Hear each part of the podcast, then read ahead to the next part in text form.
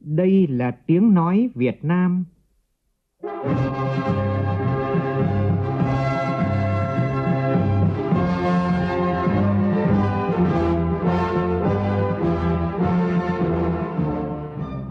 là tiếng nói Việt Nam, phát thanh từ Hà Nội, thủ đô nước Cộng hòa xã hội chủ nghĩa Việt Nam.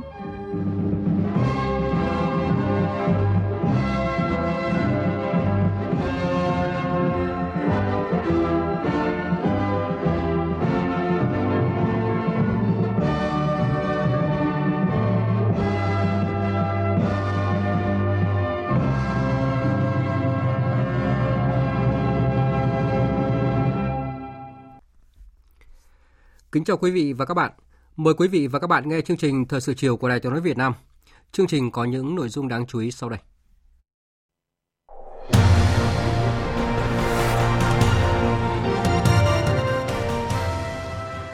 Thủ tướng Nguyễn Xuân Phúc yêu cầu ban tổ chức Đại hội thi đua yêu nước toàn quốc lần thứ 10 ra soát các công việc để tổ chức đại hội hiệu quả, chu đáo, an toàn, trang trọng và tạo dấu ấn mạnh mẽ. 20 tập thể cá nhân nhận giải thưởng tình nguyện quốc gia năm nay. Tất cả các mẫu xét nghiệm F1, F2 của 4 ca mắc COVID-19 mới tại thành phố Hồ Chí Minh đều âm tính với SARS-CoV-2. Trong khi đó, sức khỏe của cả 4 bệnh nhân mắc COVID-19 đều ổn định, không có triệu chứng bất thường. Trước tình hình rét đậm rét hại đến sớm và kéo dài nhiều ngày tới, Ban chỉ đạo Trung ương về phòng chống thiên tai có công điện đề nghị bảo vệ sức khỏe người già, trẻ em. Các địa phương có thể chủ động cho học sinh nghỉ học nếu nền nhiệt độ xuống thấp. Trong phần tin thế giới, Mỹ thông báo chấm dứt 5 chương trình trao đổi giữa nước này và Trung Quốc trong bối cảnh quan hệ song phương căng thẳng trên nhiều lĩnh vực. Nga ghi nhận kỷ lục mới về các ca nhiễm dịch COVID-19 trong 24 giờ qua. Trong một diễn biến khác, tất cả các khu vực của Nga sẽ tiêm chủng ngừa COVID-19 vào cuối tuần tới.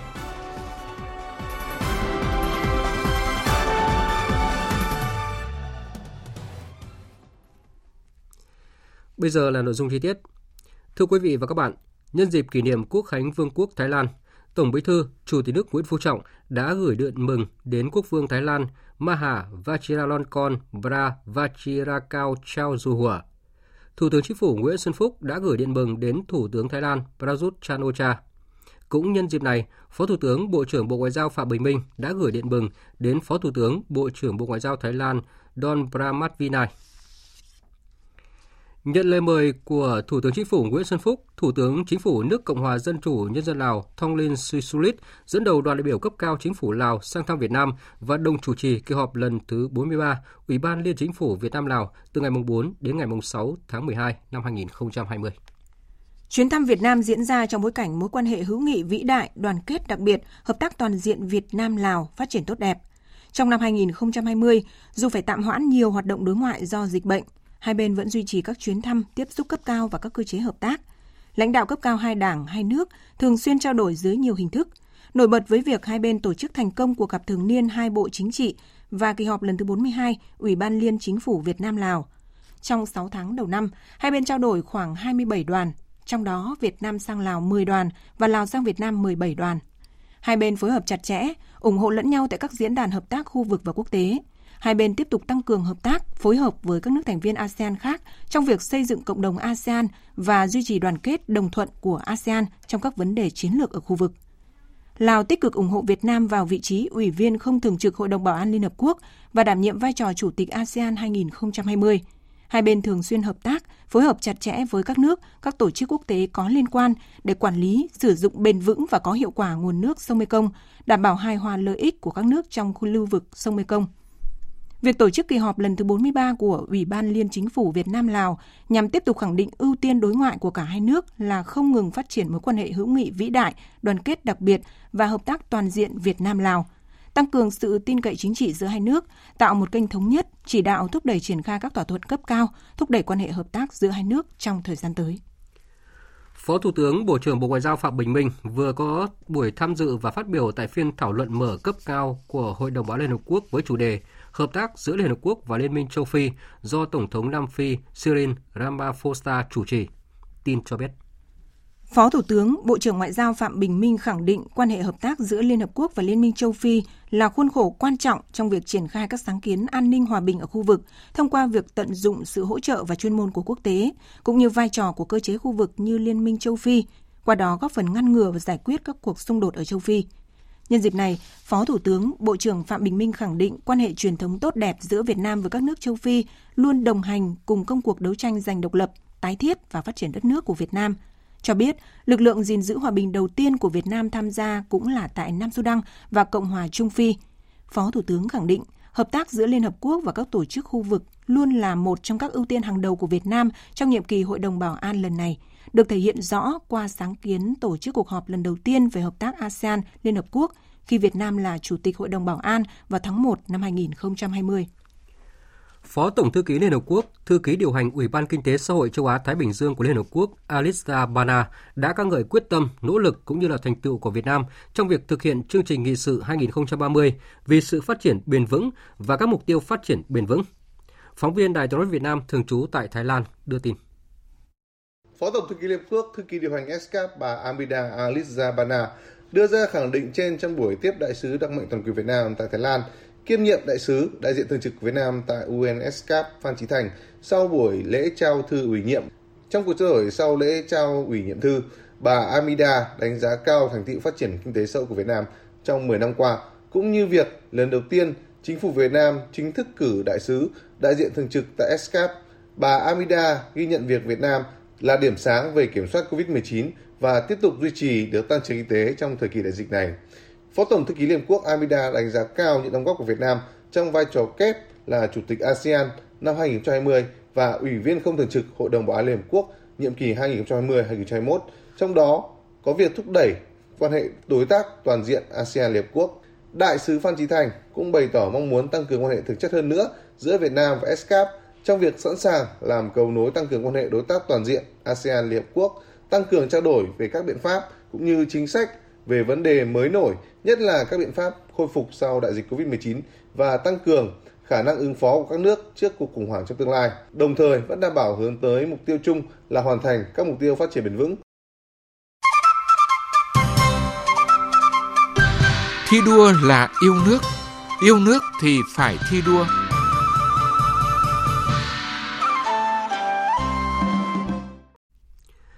Văn phòng Chính phủ vừa có thông báo kết luận của Thủ tướng Chính phủ Nguyễn Xuân Phúc tại cuộc họp về công tác tổ chức Đại hội thi đua nước toàn quốc lần thứ 10.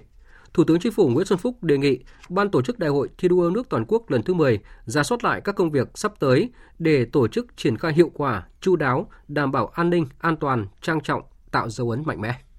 Thủ tướng Chính phủ biểu dương đánh giá cao các bộ, cơ quan, địa phương đã tổ chức thành công đại hội thi đua các cấp, tạo không khí thi đua lao động sản xuất sôi nổi trong bối cảnh đất nước gặp nhiều khó khăn.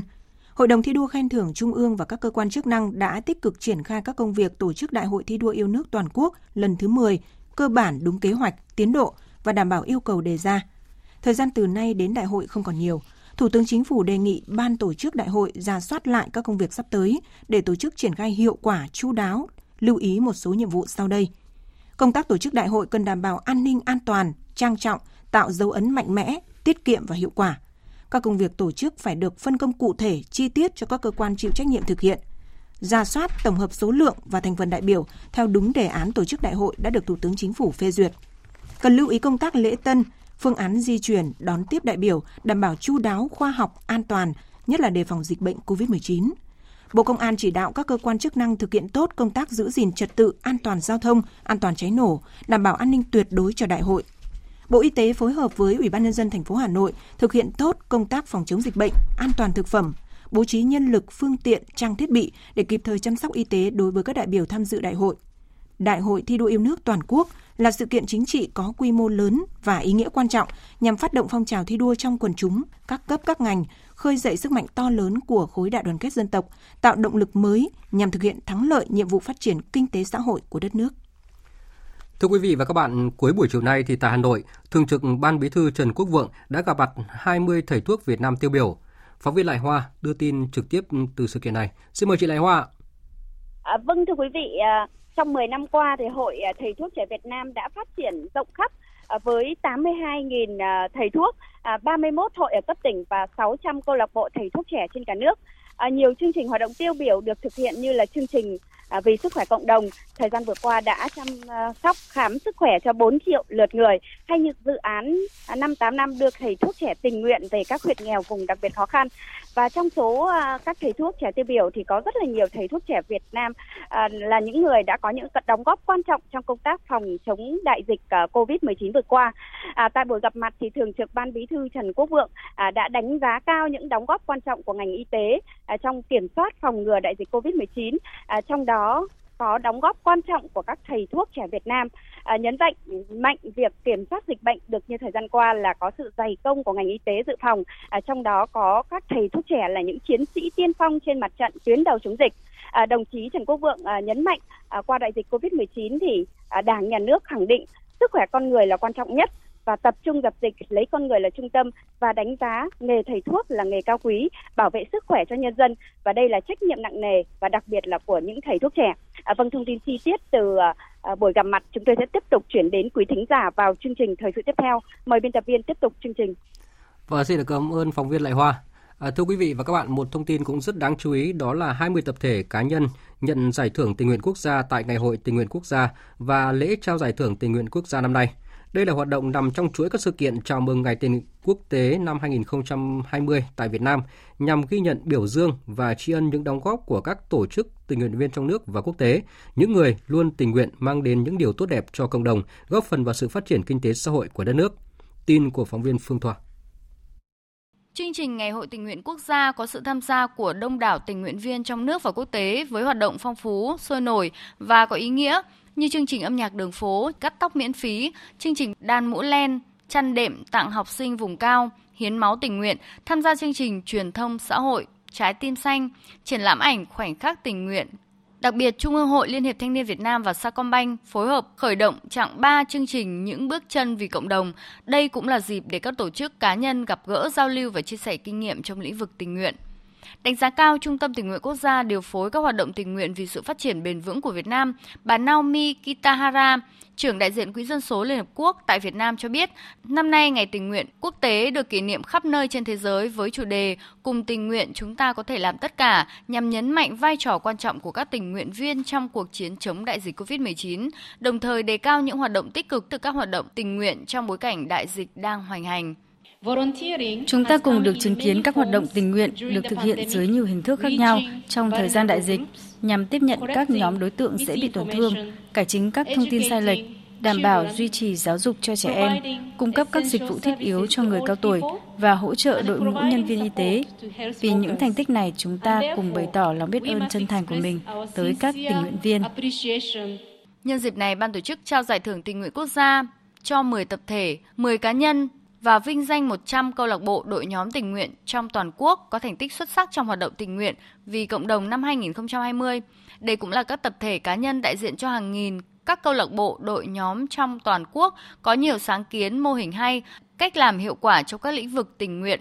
an sinh xã hội, chăm sóc sức khỏe, bảo vệ môi trường, thúc đẩy bình đẳng giới. Bà Phan Vũ Diễm Hằng, đại diện nhóm Ong Chăm, chia sẻ.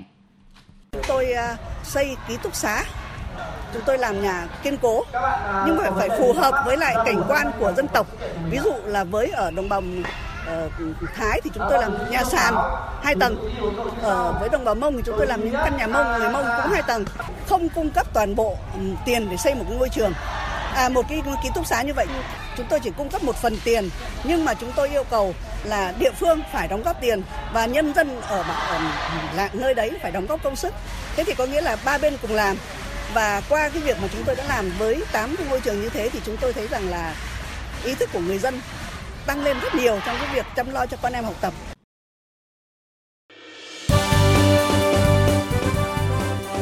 Thời sự tiếng nói Việt Nam. Thông tin nhanh. Bình luận sâu. Tương tác đa chiều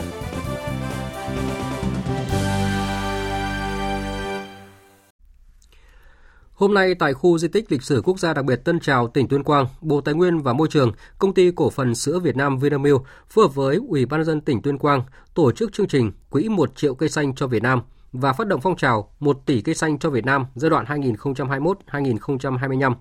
Tham dự chương trình có Ủy viên Bộ Chính trị, Bí thư Trung Đảng, Trưởng ban Dân vận Trung ương Trương Thị Mai cùng đại diện lãnh đạo các bộ ban ngành và địa phương. Tin cho biết. Tại chương trình, công ty cổ phần sữa Việt Nam Vinamilk và Quỹ 1 triệu cây xanh cho Việt Nam đã trao tặng 270.000 cây xanh với tổng giá trị khoảng 1,5 tỷ đồng cho tỉnh Tuyên Quang và Thái Nguyên. Trong đó, một số cây xanh sẽ được trồng tại khu di tích lịch sử quốc gia đặc biệt Tân Trào. Còn lại sẽ được trao tặng cho người dân huyện Sơn Dương, tỉnh Tuyên Quang và huyện Định Hóa, tỉnh Thái Nguyên để trồng cây gây rừng, phát triển kinh tế, qua đó góp phần tạo thêm việc làm và tăng thu nhập cho người dân địa phương. Chương trình Quỹ 1 triệu cây xanh cho Việt Nam đã mang lại nhiều lợi ích thiết thực, giúp phủ xanh đất trống đồi núi trọc, tăng cường không gian xanh, khu vực công cộng và các trường học, cải thiện tình trạng ô nhiễm không khí tại các khu dân cư, các đô thị lớn, góp phần tôn tạo cảnh quan các khu tưởng niệm, khu di tích lịch sử, đồng thời góp phần giảm thiểu, ứng phó với các hiện tượng do biến đổi khí hậu như hoang mạc hóa, xâm nhập mặn, sói mòn đất đang diễn ra tại nhiều địa phương. Bên cạnh đó, chương trình đã góp phần lan tỏa tình yêu thiên nhiên và nâng cao ý thức về bảo vệ môi trường đến cộng đồng. Trước đó, đồng chí Trương Thị Mai cùng các đại biểu đã dâng hương tưởng nhớ Chủ tịch Hồ Chí Minh tại lán Nà Nưa và trồng cây lưu niệm tại khu tưởng niệm các vị tiền bối cách mạng nằm trong quần thể khu di tích lịch sử quốc gia đặc biệt Tân Trào. Tại Hà Nội, sáng nay, Ngân hàng Nhà nước tổ chức hội nghị trực tuyến tổng kết 10 năm thực hiện chương trình tổng thể cải cách hành chính nhà nước theo nghị quyết 30 của Chính phủ và định hướng trong 10 năm tới. Phát biểu tại hội nghị, Ủy viên Bộ Chính trị, Phó Thủ tướng Thường trực Chính phủ Trương Hòa Bình, trưởng ban chỉ đạo cải cách hành chính của Chính phủ yêu cầu xây dựng ngành ngân hàng trong sạch vững mạnh, kiên quyết chống tham nhũng tiêu cực, lợi ích nhóm để đảm bảo môi trường đầu tư kinh doanh, tăng cường tốt công tác quản lý nhà nước để các ngân hàng thương mại hoạt động lành mạnh, hiệu quả. Tin của phóng viên Đài Tiếng nói Việt Nam. Tại hội nghị, Phó Thống đốc Ngân hàng Nhà nước Đào Minh Tú cho biết, trong 10 năm qua, Ngân hàng Nhà nước tiếp nhận và giải quyết hơn 20.000 hồ sơ thủ tục hành chính, gần 200 thủ tục đã được đơn giản hóa, bãi bỏ, tạo thuận lợi hơn cho tổ chức cá nhân trong giao dịch hành chính với Ngân hàng Nhà nước. Kết quả khảo sát sự hài lòng của tổ chức cá nhân về kết quả giải quyết thủ tục hành chính cho thấy chỉ số hài lòng hàng năm đều đạt trên 98%. Định hướng trong 10 năm tới đây, giai đoạn 2021-2030, Ngân hàng Nhà nước tiếp tục tập trung triển khai các trụ cột và nội dung trong cải cách hành chính, khuyến khích cạnh tranh lành mạnh, đảm bảo kỷ luật kỷ cương, tôn trọng các quy luật thị trường, thúc đẩy đầu tư sản xuất, phát triển kinh tế và hội nhập quốc tế.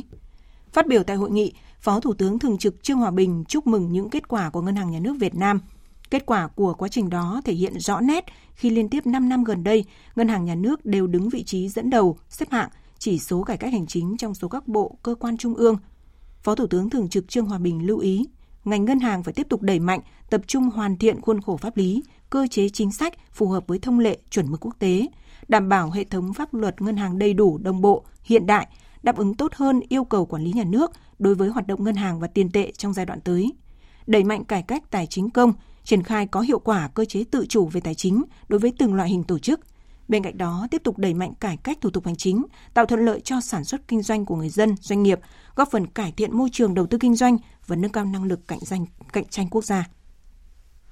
Chúng ta cần tiếp tục đẩy mạnh cải cách thủ tục hành chính, tạo thuận lợi cho sản xuất kinh doanh của người dân và doanh nghiệp, góp phần cải thiện môi trường đầu tư kinh doanh, nâng cao năng lực cạnh tranh quốc gia.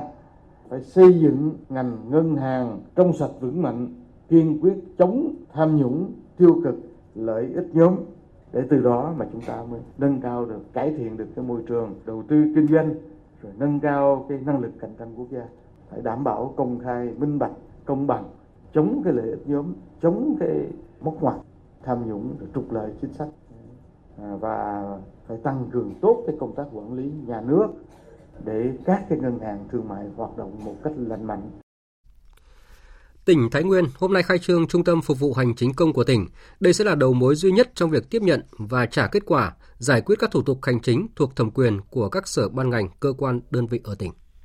Trung tâm Phục vụ Hành chính công tỉnh Thái Nguyên là đơn vị hành chính đặc thù trực thuộc Văn phòng Ủy ban Nhân dân tỉnh, chịu sự quản lý về tổ chức nhân sự hành chính của Văn phòng Ủy ban Nhân dân tỉnh, đồng thời chịu sự chỉ đạo hướng dẫn về chuyên môn nghiệp vụ của các cơ quan nhà nước có thẩm quyền, có con dấu để thực hiện nhiệm vụ và quyền hạn được giao.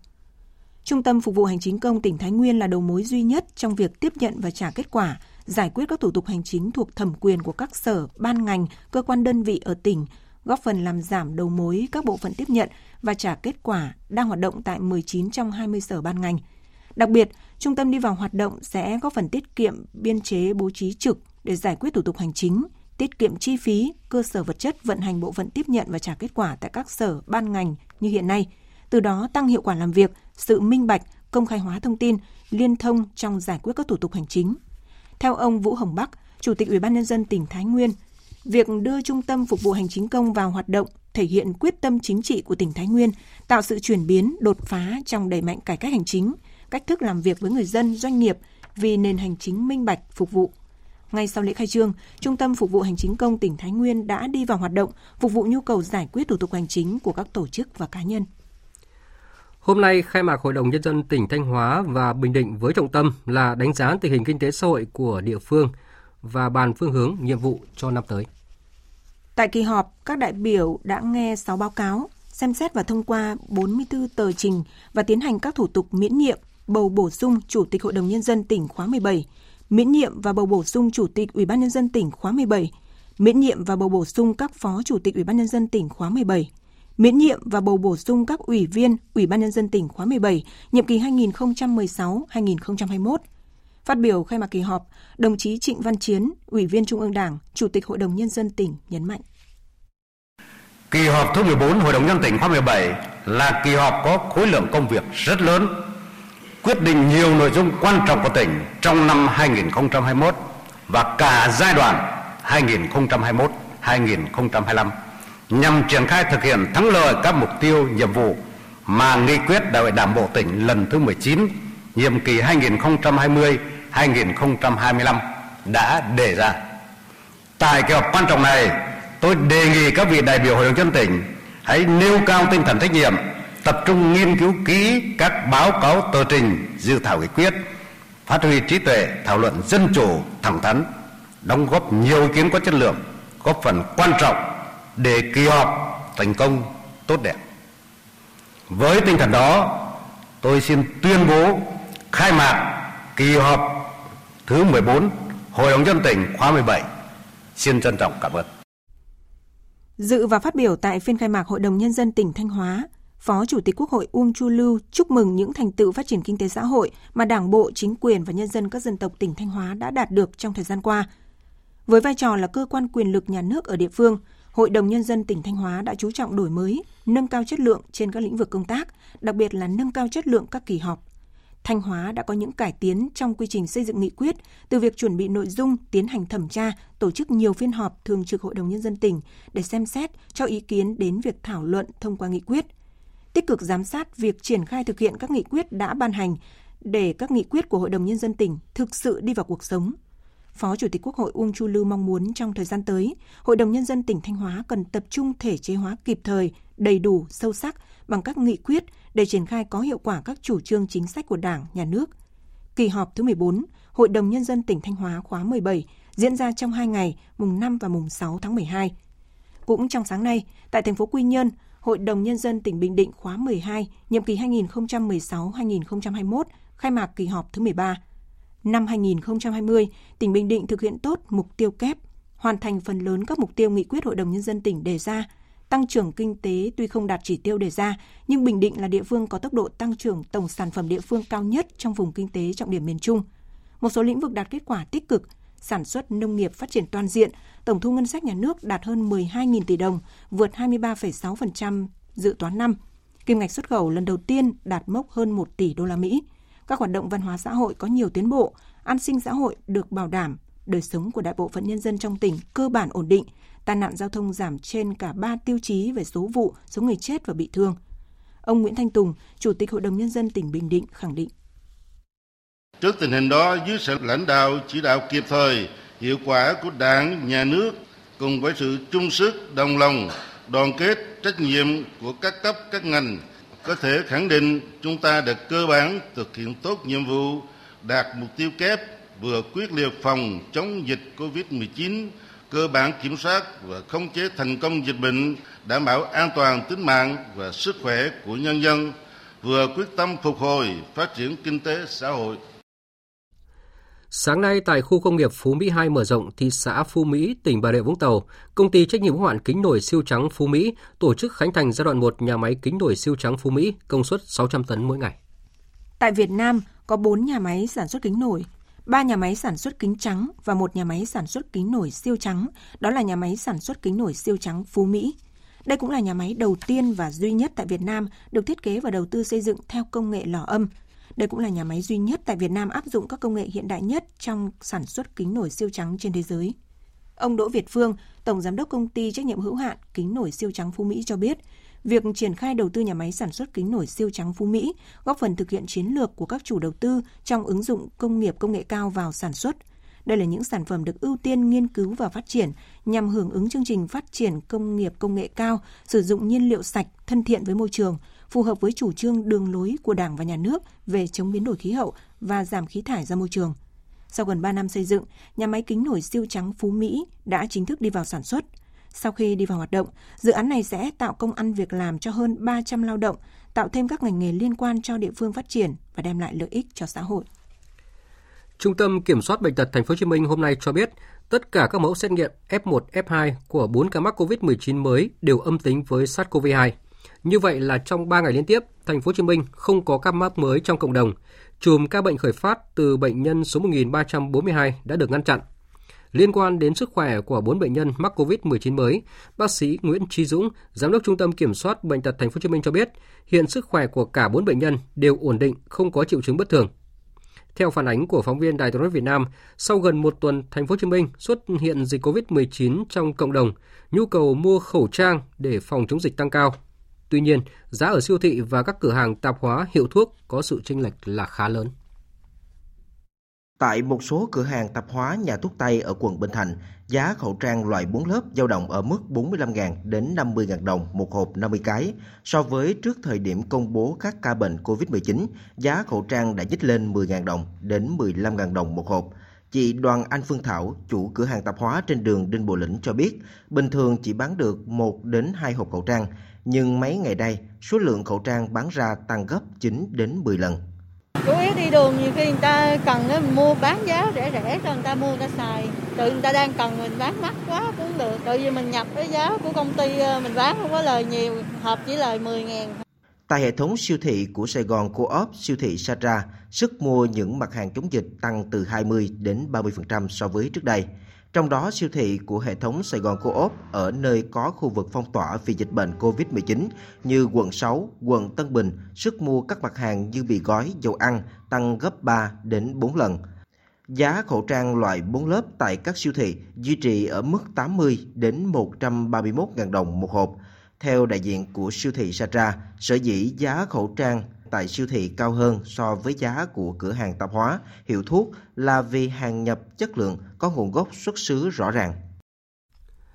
Do diễn biến phức tạp của dịch COVID-19, Ủy ban nhân dân tỉnh Lâm Đồng đã có văn hỏa tốc yêu cầu các địa phương tăng cường thực hiện các biện pháp phòng chống dịch bệnh.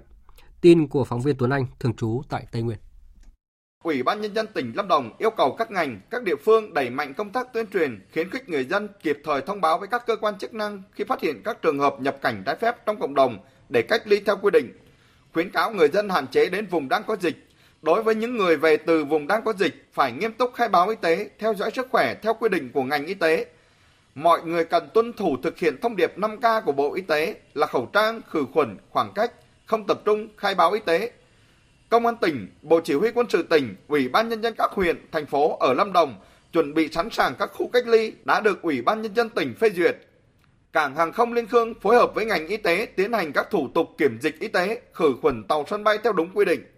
Ông Nguyễn Đức Thuận, Giám đốc Sở Y tế tỉnh Lâm Đồng cho biết, từ ngày 1 tháng 12, tỉnh đã thực hiện theo dõi y tế tại nhà đối với 3 trường hợp F3 liên quan đến Trung tâm Anh ngữ Cây English, thành phố Hồ Chí Minh, nơi bệnh nhân số 1347 giảng dạy. Lâm Đồng luôn sẵn sàng các phương án chủ động ứng phó với dịch bệnh này. Chúng tôi thường xuyên tập huấn để các cơ sở, các đơn vị liên quan nắm bắt triển khai một cách đồng bộ về cái công tác dự phòng này. Đồng thời bên cạnh đó thì cái hệ thống y tế của chúng tôi từ tỉnh cho đến huyện, cho đến xã, cho đến thôn thì phải thường xuyên phối hợp với các sở ban ngành và chính quyền địa phương để nắm bắt cập nhật, theo dõi, giám sát kịp thời tất cả những trường hợp đến từ các cái vùng khác ngoài tỉnh và nhất là những trường hợp đi đến từ vùng có nguy cơ dịch xảy ra để chúng ta quản lý giám sát những cái đối tượng này trong thời gian ở tại địa phương mình để đảm bảo cái công tác phòng chống dịch tốt nhất. Theo Trung tâm Dự báo Khí tượng Thủy văn Quốc gia, do ảnh hưởng của không khí lạnh tăng cường mạnh, ở Bắc Bộ và Bắc Trung Bộ trong những ngày tới, trời tiếp tục rét, vùng núi có nơi rét đậm rét hại với nhiệt độ thấp nhất từ 11 đến 14 độ, vùng núi từ 7 đến 10 độ, vùng núi cao dưới 5 độ và có khả năng xảy ra băng giá kèm sương muối. Ban chỉ đạo Trung ương về phòng chống thiên tai và Ủy ban quốc gia ứng phó sự cố thiên tai, tìm kiếm cứu nạn có công điện gửi Ban chỉ huy phòng chống thiên tai và tìm kiếm cứu nạn các tỉnh thành phố ở Bắc Bộ và Bắc Trung Bộ cùng Bộ Nông nghiệp và Phát triển nông thôn, Bộ Y tế, Bộ Tài nguyên và Môi trường, Bộ Thông tin và Truyền thông đề nghị triển khai ứng phó đợt rét đậm rét hại có thể kéo dài. Để chủ động ứng phó với đợt rét đậm rét hại này, Ban chỉ đạo Trung ương về phòng chống thiên tai đề nghị các tỉnh, thành phố ở Bắc Bộ và Bắc Trung Bộ thường xuyên cập nhật tình hình thời tiết, diễn biến không khí lạnh, rét đậm rét hại, tăng cường thời lượng phát tin trên các phương tiện thông tin đại chúng, đặc biệt là hệ thống thông tin truyền thông cơ sở để chính quyền các cấp, người dân, nhất là ở vùng cao biết và chủ động phòng chống. Tập trung chỉ đạo triển khai các biện pháp đảm bảo an toàn cho người, nhất là với người già, trẻ nhỏ, học sinh như hạn chế ra trời lạnh, mặc đủ ấm, không dùng bếp than để sưởi ấm trong phòng kín, căn cứ tình hình thời tiết cụ thể tại địa phương để chủ động cho học sinh nghỉ học. Đề nghị Bộ Y tế hướng dẫn người dân thực hiện các biện pháp phòng chống rét, đảm bảo sức khỏe, tránh nguy cơ nhiễm độc khí khi đốt than củi để sưởi. Chỉ đạo lực lượng y tế tuyến cơ sở đảm bảo cơ số thuốc chữa bệnh cần thiết, tổ chức khám chữa bệnh cho người dân. Bộ Tài nguyên và Môi trường chỉ đạo việc theo dõi chặt chẽ tình hình thời tiết, tăng các bản tin dự báo, cảnh báo, cung cấp cho các cơ quan thông tin đại chúng và các cơ quan có liên quan để kịp thời truyền tải đến người dân và phục vụ công tác chỉ đạo ứng phó hiệu quả với các tình huống thiên tai. Tiếp ngay sau đây, biên tập viên Phương Anh sẽ chuyển đến quý vị và các bạn một số thông tin thời tiết đáng chú ý. Quý vị, thưa các bạn, do ảnh hưởng của không khí lạnh tăng cường mạnh, ở Bắc Bộ và Bắc Trung Bộ trời tiếp tục rét, vùng núi có nơi rét đậm rét hại với nhiệt độ thấp nhất phổ biến trong khoảng 11 đến 14 độ, vùng núi từ 7 đến 10 độ, vùng núi cao dưới 5 độ. Ở vùng núi cao thì có khả năng xảy ra băng giá và sương muối. Ở các tỉnh Hà Tĩnh đến Quảng Ngãi trời tiếp tục có mưa và mưa rào rải rác. Đài khí tượng thủy văn tỉnh Lào Cai cũng cho biết vào thời điểm dạng sáng thì không khí lạnh mạnh tiếp tục tăng cường xuống địa phương này. Do đó mà nhiệt độ tại địa phương trong tỉnh vẫn giảm sâu. Trên đỉnh Phan Xipang nhiệt độ giảm dưới 0 độ C, băng tuyết xuất hiện. Và thưa quý vị, trong đêm nay thì không khí lạnh sẽ còn tiếp tục dồn thêm xuống nước ta, tình trạng rét buốt kéo dài cả ngày lẫn đêm. Tại khu vực Nam Bộ, người dân thành phố Hồ Chí Minh cũng cảm nhận cái lạnh về đêm và sáng sớm. Ban ngày có nắng nhưng mà nhiệt độ không quá cao chỉ trong khoảng 31-32 độ. Mời quý vị và các bạn nghe tiếp chương trình với các tin thời sự quốc tế đáng chú ý. Hãng thông tấn Trung ương Triều Tiên KCNA hôm nay đưa tin, nước này sẽ triệu tập cuộc họp của Hội đồng Nhân dân tối cao, tức là Quốc hội vào cuối tháng 1 năm 2021. Quốc hội Triều Tiên thường nhóm họp một năm một lần vào tháng 4 để phê chuẩn các quyết định của Đảng Lao động Triều Tiên cầm quyền. Triều Tiên cũng thường công bố các thông điệp và thay đổi chính sách quan trọng tại các kỳ họp của Quốc hội. Bộ Ngoại giao Mỹ cho biết chấm dứt 5 chương trình trao đổi giữa nước này và Trung Quốc do Bắc Kinh tài trợ trong bối cảnh quan hệ song phương căng thẳng trên nhiều lĩnh vực. Các chương trình trao đổi này được triển khai theo luật của Mỹ, cho phép các nhân viên chính phủ nước này tham gia các chương trình trao đổi sử dụng vốn tài trợ của chính phủ nước ngoài. Trong thông báo mới đưa ra, Ngoại trưởng Mỹ Mike Pompeo cho rằng những chương trình bị chấm dứt đều là các chương trình được chính phủ Trung Quốc tài trợ hoàn toàn. Ông Pompeo cho biết thêm, những chương trình này chỉ được gắn mác là các chương trình trao đổi văn hóa, nhưng thực chất không mang lại lợi ích song phương như những chương trình khác. Quá trình kiện tụng sau cuộc bầu cử tại Mỹ vẫn chưa có hồi kết khi mà nhóm pháp lý của Tổng thống Mỹ Donald Trump hôm qua tiếp tục nộp đơn kiện mới ở bang Georgia nhằm yêu cầu bác bỏ kết quả bầu cử của bang này với cáo buộc là hàng chục nghìn phiếu bầu bất hợp pháp trong cuộc bầu cử vừa qua. Với hy vọng gió đảo chiều, Ủy ban Quốc gia Đảng Cộng Hòa cũng đang tích cực gây quỹ để tiếp tục cho Tổng thống Donald Trump trong các vụ kiện pháp lý. Biên tập viên Phạm Hà thông tin. Vụ kiện này được tiến hành ngay sau khi Ủy ban Thượng viện của bang Georgia có một đoạn băng video giám sát bầu cử cho thấy các nhân viên bầu cử ở hạt Phu Tông đã ở lại và lấy ra các hòm có thêm phiếu bầu để đếm vào ban đêm sau khi các quan sát viên đã được yêu cầu rời đi. Tổng thống Mỹ Donald Trump trước đó cũng khẳng định có gian lận trong bầu cử và ông sẽ tiếp tục cuộc chiến này đến cùng. Tôi đã sẵn sàng để chấp nhận bất kỳ kết quả bầu cử chính xác nào và tôi hy vọng rằng ông Joe Biden cũng vậy. Nhưng chúng tôi đã có bằng chứng. Chúng tôi đã có hàng chục nghìn lá phiếu nhiều hơn ở mức cần để lật ngược tất cả các bang mà chúng ta đề cập. Sau ngày bầu cử mùng 3 tháng 11, đội ngũ tranh cử của Tổng thống Donald Trump đã nỗ lực đưa ra các hành động pháp lý nhằm đảo ngược kết quả của bầu cử với cáo buộc có nhiều phiếu bầu bất hợp pháp. Tuy nhiên, nỗ lực trên đã bị thất bại ở nhiều bang chiến địa quan trọng như Pennsylvania, Michigan, Nevada và cả Georgia trước đó. Trong nỗ lực tiếp sức cho Tổng thống Donald Trump, đội ngũ vận động tranh cử của ông cho biết Ủy ban Quốc gia Đảng Cộng Hòa đã gây quỹ được tổng cộng 207,5 triệu đô la Mỹ kể từ ngày bầu cử mùng 3 tháng 11. Tuy nhiên, một thông tin không tích cực đối với tiến trình kiện tụng của Tổng thống Donald Trump khi bang California hôm qua xác nhận kết quả bầu cử và chỉ định 55 đại cử tri bỏ phiếu cho ứng cử viên Dân chủ Joe Biden. Mặc dù không thừa nhận thất bại, nhưng Tổng thống Donald Trump cũng đã đồng ý khởi động tiến trình chuyển giao quyền lực cho ứng cử viên Đảng Dân chủ Joe Biden. Tuy nhiên, kết quả bầu cử chính thức sẽ được biết sau khi cử tri đoàn bỏ phiếu vào ngày 14 tháng 12 tới. Sau hơn một tuần đàm phán, Anh và Liên minh châu Âu vẫn không thể tìm được tiếng nói chung để tiến tới một thỏa thuận thương mại cho giai đoạn hậu Brexit. Trong bối cảnh còn hơn 3 tuần nữa trước thời điểm kết thúc giai đoạn chuyển tiếp, lãnh đạo Anh và EU hôm nay có cuộc điện đàm để mà tránh kịch bản không ai mong muốn là Anh chính thức rút khỏi EU mà không kèm một thỏa thuận nào. Biên tập viên Phạm Hà thông tin. Trong thông cáo chung sau các cuộc đàm phán, trưởng đoàn đàm phán Brexit của Anh David Frost và người đồng cấp Liên minh châu Âu Michael Barnier cho biết họ đã không thể nhất trí với nhau về một số điểm trong một số vấn đề, vì thế cuộc đàm phán lịch sử này sẽ phải dừng lại. Phía Anh cáo buộc Liên minh châu Âu đưa ra những yêu cầu mới trong các cuộc đàm phán, đồng thời khẳng định Anh sẽ không thể nhất trí với một thỏa thuận không tôn trọng các nguyên tắc cơ bản của nước Anh về chủ quyền và giành lại quyền kiểm soát. Bộ trưởng Kinh doanh Anh Alok Sharma nhấn mạnh. Anh cam kết tiến tới một thỏa thuận với Liên minh châu Âu. Tuy nhiên, tôi xin nhấn mạnh một điều rằng, ngay từ đầu cuộc đàm phán, chúng tôi muốn Anh công nhận rằng Anh là một quốc gia có chủ quyền và độc lập. Hai bên sẽ đạt được thỏa thuận trên cơ sở này. Chúng tôi đang nỗ lực hướng tới một thỏa thuận với Liên minh châu Âu. Trong nỗ lực cứu vớt thỏa thuận giữa hai bên, đích thân Thủ tướng Anh Boris Johnson và Chủ tịch Ủy ban châu Âu Ursula von der Leyen sẽ thực hiện các cuộc đàm phán trực tuyến dự kiến vào chiều nay giờ địa phương. Thủ tướng Ba Lan Mateusz Morawiecki cho biết chính phủ của ông đang thực hiện kế hoạch B trong trường hợp Ba Lan không thể đạt được thỏa thuận với Bỉ về giải ngân ngân sách của Liên minh châu Âu trong giai đoạn tới. Phóng viên Hải Đăng, thường trú tại Cộng hòa Séc theo dõi khu vực Đông Âu, đưa tin. Ba Lan và Liên minh châu Âu đang gặp khó khăn về ngân sách với việc Warsaw đe dọa sẽ phủ quyết trừ khi các điều kiện về vấn đề pháp quyền bị loại bỏ. Phát biểu tại cuộc họp báo ngày 4 tháng 12, Thủ tướng Ba Lan cho biết kế hoạch B là một chương trình tài chính thay thế đang được chuẩn bị và chính phủ sẽ cân nhắc về khả năng không đạt được thỏa thuận nào với Liên minh châu Âu.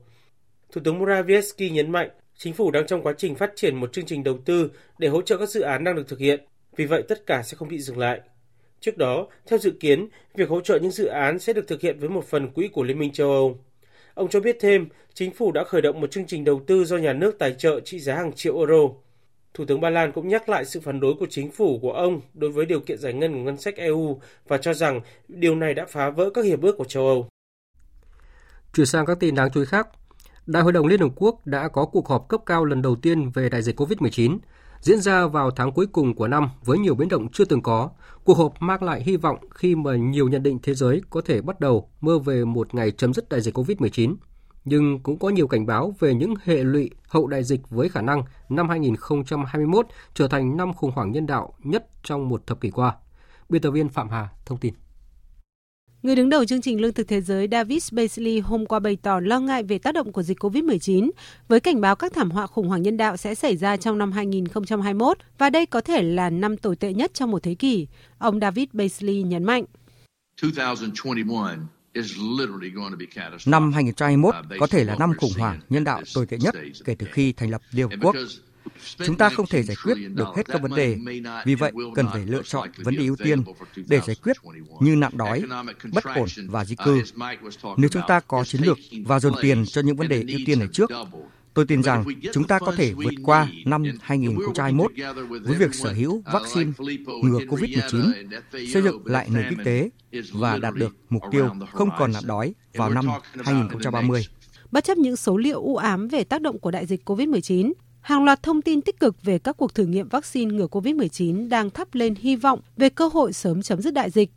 Tổng Giám đốc Tổ chức Y tế Thế giới Tedros Adhanom Ghebreyesus hôm qua cho rằng thế giới có thể bắt đầu mơ về sự kết thúc của đại dịch. Đơn giản là chúng ta không thể chấp nhận một thế giới trong đó người nghèo và người bị thiệt thòi, bị trà đạp bởi những người giàu và quyền lực trong cạnh tranh vaccine. Đây là một cuộc khủng hoảng toàn cầu và các giải pháp phải được chia sẻ công bằng, không làm gia tăng bất bình đẳng và trở thành một lý do khác khiến một số người bị bỏ lại phía sau. Những triển vọng về vaccine ngừa COVID-19 cũng mở ra hy vọng về sự phục hồi của nền kinh tế toàn cầu. Trong đánh giá mới nhất, Tổ chức Hợp tác và Phát triển Kinh tế cho rằng nền kinh tế toàn cầu có thể trở lại mức trước đại dịch vào cuối năm sau. Tuy nhiên, Tổ chức Hợp tác và Phát triển Kinh tế cũng thừa nhận các biện pháp ngăn chặn tốc độ lây lan của dịch vẫn cần trong vài tháng tới, với khẳng định con đường phía trước sẽ sáng sủa hơn nhưng vẫn còn nhiều thách thức. Trong lúc này, số người mắc và thiệt mạng vì COVID-19 vẫn tiếp tục tăng cao tại nhiều quốc gia. Tại Nga hôm nay, nước này có gần 29.000 người mắc COVID-19, con số cao nhất từ khi xuất hiện dịch. Trong khi đó, thì việc tiêm rộng rãi vaccine Sputnik V ngừa COVID-19 chính thức bắt đầu ở thủ đô Moscow. Các khu vực khác sẽ tiêm chủng ngừa COVID-19 vào cuối tuần tới. Việc tiêm chủng là tự nguyện và miễn phí. Phóng viên Văn Thường, thường trú tại Liên bang Nga, đưa tin. Thông báo trên được Phó Thủ tướng Nga Tatiana Golikova cho biết tại cuộc họp báo chính phủ ngày 4 tháng 12. Việc tiêm chủng đã được bắt đầu trong quân đội Nga ở thành phố Moscow.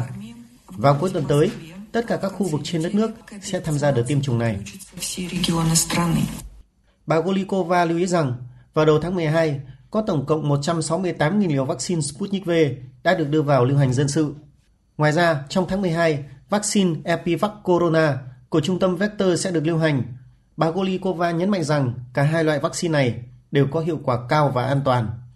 Trước đó ngày 2 tháng 12, Tổng thống Nga Vladimir Putin đã chỉ thị cho Phó Thủ tướng Nga Tatiana Golikova bắt đầu tiêm chủng quy mô lớn cho người dân Nga vào tuần tới. Trong một diễn biến liên quan, từ ngày 4 tháng 12, thành phố Moscow đã mở đăng ký tiêm chủng điện tử cho bác sĩ, giáo viên và nhân viên dịch vụ xã hội. Trong hơn 5 giờ mở đăng ký, đã có khoảng 5.000 người tham gia. Ngày 5 tháng 12, tại thủ đô Moscow, các trung tâm tiêm chủng vaccine ngừa COVID-19 đã bắt đầu hoạt động. Tổng cộng có khoảng 70 điểm tiêm chủng được bố trí trên toàn thành phố. Thủ tướng Ấn Độ Narendra Modi cho biết chương trình tiêm chủng vaccine phòng COVID-19 tại nước này cũng sẽ sớm bắt đầu ngay khi các nhà khoa học chứng nhận thuốc đạt tiêu chuẩn. Thời gian dự kiến sẽ khoảng vài tuần tới. Phóng viên Phan Tùng, thường trú tại Ấn Độ, đưa tin. Thủ tướng Ấn Độ đưa ra tuyên bố này trong cuộc họp trực tuyến với lãnh đạo tất cả các đảng phái trong nước bàn về tình hình đại dịch COVID-19 tại Ấn Độ. Theo đó, chính phủ Ấn Độ sẽ ưu tiên tiêm phòng cho nhân viên y tế tham gia điều trị bệnh nhân COVID-19 nhân viên các ngành dịch vụ ở tuyến đầu và người già mắc bệnh nghiêm trọng trước. Hiện tại, Ấn Độ đang cho thử nghiệm 8 loại vaccine ở các giai đoạn khác nhau. Ba trong số đó nhiều tiềm năng nhất. Đồng thời nước này đảm bảo việc sản xuất thuốc sẽ được triển khai ngay khi được cấp phép. Nhiều nhóm chuyên gia gồm các nhà khoa học, đại diện chính quyền trung ương và các bang tại Ấn Độ đang thảo luận các phương án phân phối vaccine COVID-19 hiệu quả nhất. Thủ tướng Ấn Độ cho rằng Nước này tự tin trước khả năng công bố vaccine sớm, an toàn và giá cả hợp lý bởi Ấn Độ có kinh nghiệm trong lĩnh vực này. Trong khi đó, phóng viên Hải Đăng thường trú tại Cộng hòa Séc cho biết là Bộ Y tế Cộng hòa Séc hy vọng sẽ tiêm phòng COVID-19 cho khoảng 5 triệu 500 nghìn người vào cuối mùa hè năm 2021. Thời sự VOV, nhanh, tin cậy, hấp dẫn. Quý vị và các bạn đang nghe chương trình Thời sự chiều của Đài Tiếng nói Việt Nam. Thưa quý vị và các bạn, nhắc đến nhà văn Nguyễn Nhật Ánh, có lẽ quý thính giả nhớ ngay đến bộ truyện Kính Vạn Hoa. Sáng nay, nhà văn Nguyễn Nhật Ánh và họa sĩ Đỗ Hoàng Tường, người vẽ minh họa tác phẩm Kính Vạn Hoa, đã giao lưu và ký tặng độc giả Hà Nội. Cũng ngày này 25 năm trước, Kính Vạn Hoa đã tạo nên hiện tượng có 102 trong làng xuất bản, xô đổ nhiều kỷ lục làm kinh ngạc nhiều người. Bộ truyện của tác giả Việt Nam nhiều tập nhất, tái bản nhanh nhất, số lượng phát hành nhiều nhất, có nhiều nhân vật nhất, khoảng 200 nhân vật. Thư bạn đọc gửi cho tác giả nhiều nhất, khoảng trên 10.000 bức thư. Ghi nhận của phóng viên Bích Ngọc. Tình trạng pháo tay dài không dứt khi nhà văn Nguyễn Nhật Ánh tới trụ sở nhà xuất bản Kim Đồng Hà Nội sáng nay. Không khí lạnh tăng cường khiến Hà Nội hôm nay lạnh hơn hẳn mọi ngày, nhưng vẫn không đủ để cản bước chân của hàng trăm độc giả thủ đô tới đây mong được gặp gỡ, trò chuyện với nhà văn Nguyễn Nhật Ánh, nhà văn của tuổi thơ. Em tên là Dương Thị Việt Hà, hiện đang là sinh viên um, tại trường đại học nội vụ Hà Nội. Em đi từ 3 rưỡi sáng, đến đây là tầm 4 giờ. Lúc đó thì um, uh, nhà xuất bản Kim Đồng thì vẫn chưa mở cửa và em đứng chờ ngoài. Uh, vui vì hôm nay em đến uh, một buổi ký tăng của bác. Khi em đọc truyện của Nguyễn Nhật Ánh thì em cảm nhận uh, kiểu tuổi thơ mình ùa về. một cái sự trong sáng, hài hước, khá tinh nghịch và nó tưởng tượng những cái điều mà tuổi thơ thì mới làm được. Em tên là Nguyễn Thế Anh, thì em 30 tuổi, em cũng đọc sách của bác anh lâu rồi. Bác anh có nhiều sách nhiều chuyện viết về tuổi thơ nhưng mà trong đấy lại có lồng rất nhiều điều có ý nghĩa không chỉ là cho tuổi thơ mà cho cả những người lớn cho cả bố mẹ thực ra những chuyện đấy thì lứa tuổi nào cũng có thể đọc được nó đều có những cái ý nghĩa hoặc là những cái điều mang lại cho mình hết rất nhiều độc giả đều tìm thấy tuổi thơ mình qua mỗi trang sách của Kính Vạn Hoa. Mỗi câu chuyện đều hướng tới việc mở rộng sự hiểu biết của các em với thế giới xung quanh, giúp các em khám phá được vẻ đẹp của một cuộc sống giản dị, ấm áp tình người. Và hơn cả, đọc Kính Vạn Hoa, nhiều người mới ngỡ ngàng nhận ra rằng hóa ra các em không chỉ thích chuyện phiêu lưu trinh thám, không chỉ loay hoay với đủ trò nghịch ngợm trêu đùa. Các em còn mong được tâm sự, được giải bày và có nhiều bạn để tâm sự, để cho và nhận tình cảm của nhau. Nhà văn Nguyễn Nhật Ánh chia sẻ thêm về bộ sách. Kính vạn hoa là một cái đồ chơi của trẻ em hồi nhỏ tôi rất là thích và đến bây giờ tôi vẫn thích. Quà tặng tuyệt diệu nhất mà người lớn đã nghĩ ra cho trẻ em là cái ống kính vạn hoa. Chỉ có mấy mảnh nhựa màu hoặc là giấy màu thôi. Cái lắc một cái là một cái bông hoa mới nó hiện ra. Thì thứ nhất là tôi muốn cái bộ sách của tôi cũng vậy. Cái lắc một cái là một câu chuyện mới hiện ra. Với một giọng kể chân chất hồn hậu, khi dí dỏm khi ngọt ngào, cả tếu táo và nghịch ngợm. Độc giả tìm thấy ở đó biết bao quen thân và lạ lẫm, để rồi cười khúc khích với nhau, hoặc lặng đi, nhìn nhau rưng rưng tiếc thương một cái gì đã mất. Theo tiến sĩ giáo dục học Nguyễn Thụy Anh, bộ truyện Kính Vạn Hoa có ý nghĩa đặc biệt, khơi một luồng gió mới cho nền văn học thiếu nhi Việt Nam thời kỳ đổi mới, mang đến một món ăn tinh thần lý thú bổ ích, giúp các em thêm yêu các tác phẩm văn học trong nước. Nhà văn Nguyễn Nhật Ánh đã kể những câu chuyện rất gần gũi với các bạn đọc nhỏ tuổi, những câu chuyện mà tưởng như là diễn ra hàng ngày và thậm chí là đến nỗi là nhìn xung quanh các em đều nhìn thấy những quý giòm, những hạnh, những uh, tiểu long như vậy. Cái điều uh, thứ hai đó là sự dí dỏm các bạn nhỏ luôn luôn thích những sự hài hước, dí dỏm và điều tài năng của nhà văn Nguyễn Nhật Ánh ở đây là bắt được cái cười đó. Bộ sách ra mắt tập đầu tiên năm 1995 ra đều đặn trong suốt 7 năm, cho tới khi tạm kết thúc ở tập thứ 45 vào năm 2002. Tới năm 2009, bộ sách Kính Vạn Hoa tiếp tục được ra mắt thêm 9 tập mới. Trong 25 năm qua, không kể số lần tái bản, Kính Vạn Hoa đã có tới 7 phiên bản khác nhau. Chính họa sĩ Đỗ Hoàng Tường, người vẽ minh họa tác phẩm Kính Vạn Hoa cũng bất ngờ về sức hút không tuổi của bộ sách. Ánh với ờ, mình là hai người bạn rất là thân kể từ kính vạn hoa và cũng thích cái văn phong của ảnh, thích sách của ảnh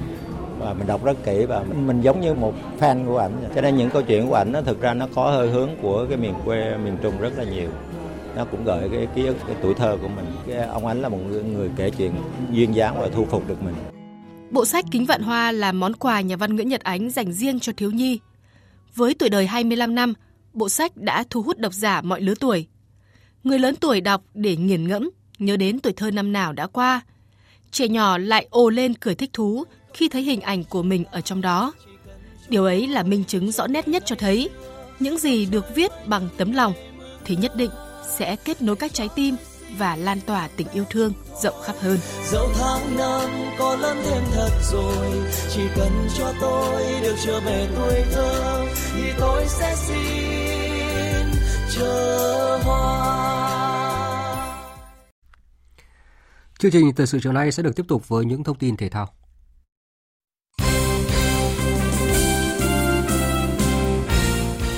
Thưa quý vị và các bạn, trong khi các đội bóng của V-League mua sắm cầu thủ rầm rộ thì câu lạc bộ Thanh Quảng Ninh hoàn toàn đóng băng ở việc chiêu mộ, thay vào đó đang bị chảy máu nhân sự. Các cầu thủ đã nói lời chia tay gồm thủ môn Tuấn Linh, các hậu vệ Thanh Hào, Xuân Hùng, Văn Việt, Tuấn Tú, các tiền vệ Quang Huy, Quách Tân, Nhật Minh, tiền đạo Hữu Khôi, thủ môn số 2 Vũ Hải và chân sút chủ lực Jamie Linh phải trả về Hải Phòng. Thậm chí, đội bóng đất mỏ đang đứng trước nguy cơ bị trả về cho Ủy ban nhân dân tỉnh Quảng Ninh.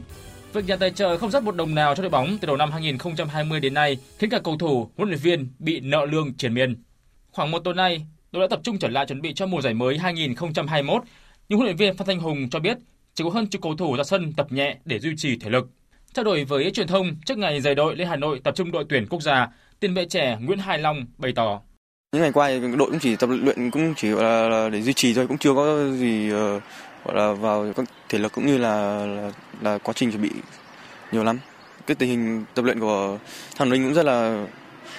vắng vẻ và chúng em cũng chỉ uh, cố gắng tập luyện qua ngày và chờ đợi các những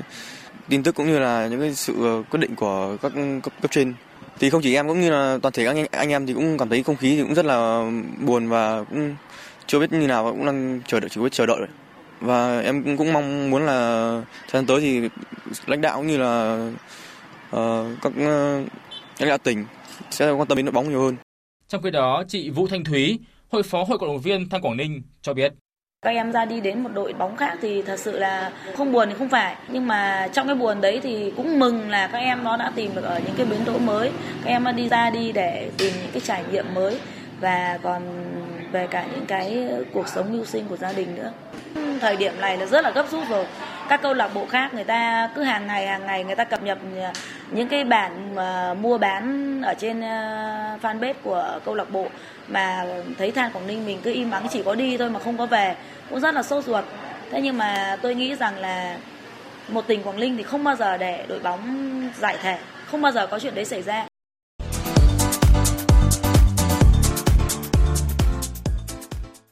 Chuyển sang các thông tin thể thao đáng chú ý khác. Khai mạc vào hôm qua tại nhà thi đấu tỉnh Vĩnh Long, Đại hội thể thao đồng bằng sông Cửu Long lần thứ 8 quy tụ gần 3.000 vận động viên từ 14 đơn vị tỉnh thành đồng bằng sông Cửu Long và Trung tâm Thể dục Thể thao Quốc phòng 4, Quân khu 9. Đại hội đã hoàn thành chương trình thi đấu 19 môn thể thao thuộc giai đoạn 1 diễn ra từ tháng 1 đến tháng 11 và khởi tranh 5 môn còn lại từ ngày 2 tháng 12. Hiện tại đoàn An Giang đang tạm dẫn đầu bảng xếp hạng toàn đoàn. Đại hội sẽ bế mạc vào ngày 8 tháng 12. Tại cuộc họp trực tuyến ngày 4 tháng 12 tại Zurich, Thụy Sĩ, Liên đoàn bóng đá thế giới quyết định trao quyền đăng cai giải vô địch thế giới các câu lạc bộ FIFA Club World Cup 2021 cho Nhật Bản. Dự kiến giải đấu sẽ diễn ra vào tháng 12 năm sau, quy tụ 6 đội bóng vô địch các châu lục và một câu lạc bộ của nước chủ nhà. Trước đó, giải FIFA Club World Cup 2020 được hoãn sang tháng 2 tới đây tại Qatar. Như vậy, trong năm 2021 sẽ có tới 2 giải FIFA Club World Cup. Từ khi Maradona qua đời, câu lạc bộ Napoli của Italia đã có nhiều hoạt động vinh danh huyền thoại người Argentina, với điểm nhấn là ý tưởng đổi tên sân nhà San Paulo thành sân Diego Armando Maradona. Câu lạc bộ Napoli đã gửi đề xuất này lên chính quyền thành phố Naples vào tuần trước và được phê duyệt chính thức vào hôm nay. Dự kiến câu lạc bộ Napoli sẽ ra mắt sân Maradona vào giữa tuần sau khi họ đón tiếp Real Sociedad ở vòng bảng Europa League. Chuyến làm khách lúc 0 giờ 30 dạng sáng mai của Manchester United trước West Ham ở vòng 11 ngoại hạng Anh sẽ là một trong những trận đấu đầu tiên của Premier League đón cổ động viên trở lại sân vận động.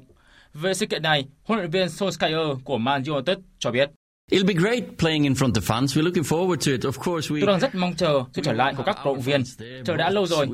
Tuy nhiên quan trọng là các cầu thủ của tôi phải biết tận dụng năng lượng mà các khán giả mang lại. Với trận tới, tôi muốn họ lắng nghe cổ động viên đội chủ nhà để tạo nên động lực muốn làm họ im lặng. Bóng đá không thể toàn vẹn nếu không có cổ động viên. Tôi hy vọng sân Old Trafford cũng sẽ sớm được đưa cổ động viên trở lại. Man United mùa này có thành tích sân nhà kém cỏi, nhưng bù lại đá sân khách khá tốt. Tuy vậy, sân vận động London cũng chứng kiến câu lạc bộ West Ham đánh bại MU cả hai lần gần nhất với cùng cách biệt là hai bàn, dù là Mourinho hay Solskjaer dẫn dắt.